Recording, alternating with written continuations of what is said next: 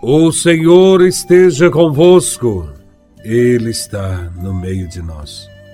Proclamação do Evangelho de Nosso Senhor Jesus Cristo, segundo São Mateus, capítulo 14, versículos de 1 a 12.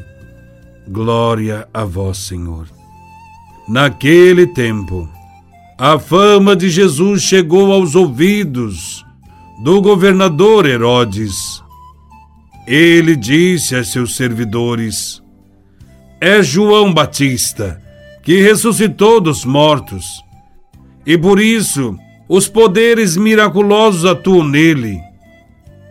De fato, Herodes tinha mandado prender João, amarrá-lo e colocá-lo na prisão por causa de Herodíades a mulher do seu irmão Felipe. Pois João tinha dito a Herodes: Não te é permitido tê-la como esposa. Herodes queria matar João, mas tinha medo do povo, que o considerava como profeta. Por ocasião do aniversário de Herodes, a filha de Herodíades dançou diante de todos e agradou tanto a Herodes que ele prometeu, com juramento, dar a ela tudo o que pedisse.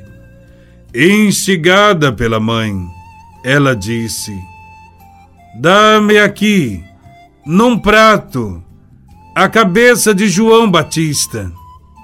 O rei ficou triste mas por causa do juramento, diante dos convidados, ordenou que atendessem o pedido dela e mandou cortar a cabeça de João no cárcere.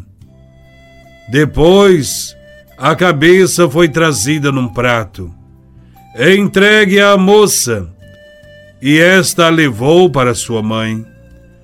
Os discípulos de João foram buscar o corpo e o enterraram. Depois foram contar tudo a Jesus.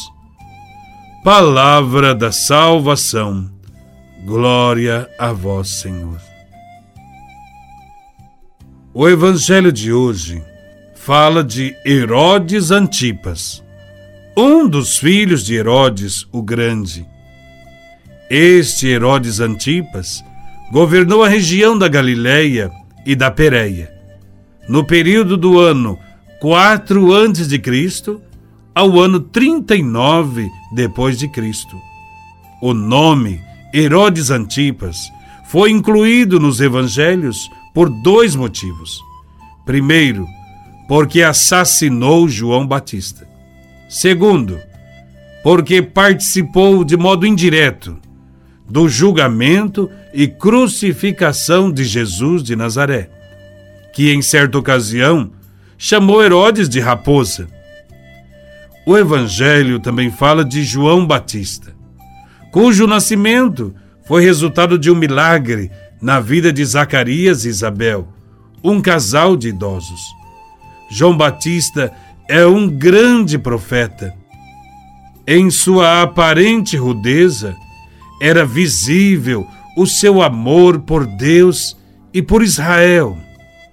Tinha um grande compromisso com Deus e com a verdade, que o levou a se empenhar para tirar o povo de Israel da ignorância, da falsa paz, da mentira e da religião hipócrita.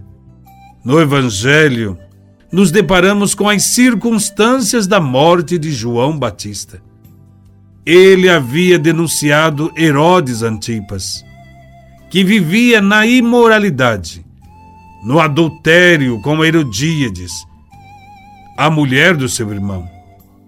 Herodes tinha que decidir entre arrepender-se do que fazia e separar-se de Herodíades, continuar na situação em que se encontrava e sofrer crescente oposição do povo que escutava João Batista, ou ainda matar o profeta de Deus.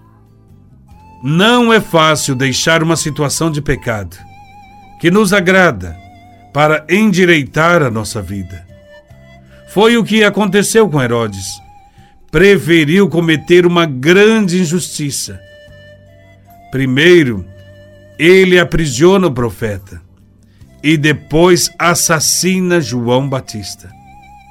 Nós também, quantas vezes, seguindo um caminho ruim, somos alertados por alguém e temos a oportunidade de nos corrigir, mas preferimos continuar no erro. Quantos pecadores são alertados pela pregação do Evangelho e, ao invés de se converterem, eles se voltam contra a pessoa que lhe corrige e contra o próprio Evangelho, tornando-se inimigos de Cristo. A história relata que o descaminho de Herodes Antipas e de Herodíades os levou a um final infeliz na fase derradeira de suas vidas. Herodes e Herodíades, devido à mútua cumplicidade, passaram a colher derrotas permanentes até os derradeiros dias de suas vidas. Perderam o que possuíam e foram exilados pelo imperador romano como punição pela infidelidade e imprudência no exercício do poder. De fato, quem se opõe ou se afasta de Deus jamais terá um final feliz no tempo e na eternidade. O Evangelho também faz a gente pensar que precisamos de mais e mais profetas neste mundo, capazes de enfrentar todos os Herodes que assumem o poder neste mundo, para enfrentar e denunciar todas as injustiças cometidas contra o povo e contra os trabalhadores. Precisamos de mais e mais vozes de cristãos que defendam o povo como João Batista.